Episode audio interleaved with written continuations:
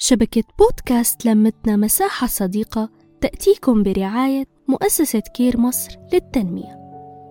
مرحبا أنا آلاء. رجعت لكم بحلقة جديدة من بودكاست قبل أن تتزوجي.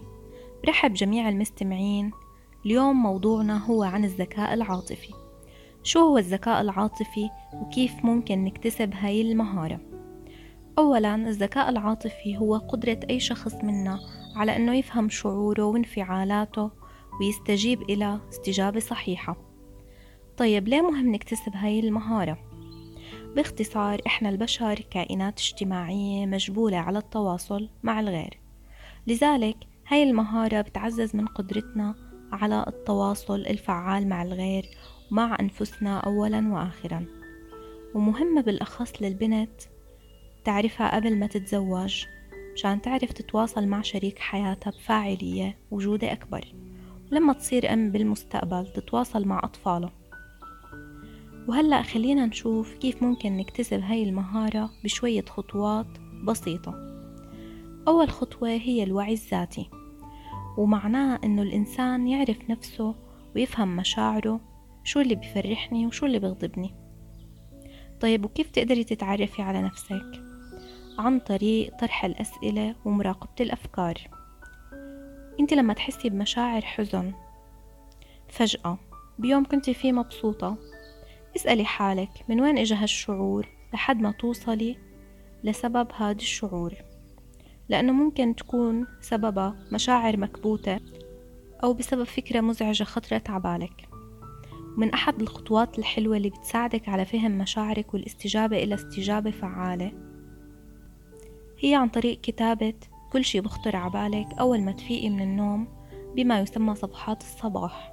ضلي اكتبي شو بيطلع ببالك ممكن مدة ربع ساعة ثلاث ساعة الوقت اللي بناسبك هيك بتلاقي عقلك صفي وتفرغ من أي مشاعر أو أفكار مزعجة. تاني خطوة هي التحكم بمشاعرك بمعنى. مو كل شعور حسيتي فيه لازم تستجيبي إله. يعني لو حسيتي بمشاعر حزن مو ضروري تاخدي وقت طويل بالحزن. ممكن تخرجي حالك من هاي المشاعر تغيير وضعية قعدتك أو تطلعي تتمشي وتشمي هوا نظيف أو تحضري مثلا فيلم بتحبيه. ثالث خطوة لمهارة الذكاء العاطفي هي التحفيز الذاتي وهي أنه تحفزي حالك لإنهاء مهامك اليومية وتكتسبي مهارات جديدة وتجارب جديدة لحتى تحسي بمشاعر مختلفة وجديدة. رابع خطوة هي أنه تدركي مشاعر اللي حواليك. بمعنى كيف ممكن ندرك مشاعر اللي حوالينا؟ أول شيء إنه لا تصدري الأحكام. مثلا أنت ماشية بالشارع شفتي شخص عابس.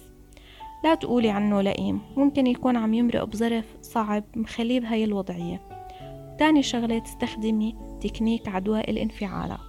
معنى إذا أنت ابتسمتي بوش حدا رح يرد لك هالانفعال ويبتسم صافحتي حدا رح يصافحك. وهكذا بتكوني أنت ماشية وعم تنشري الانفعالات الإيجابية.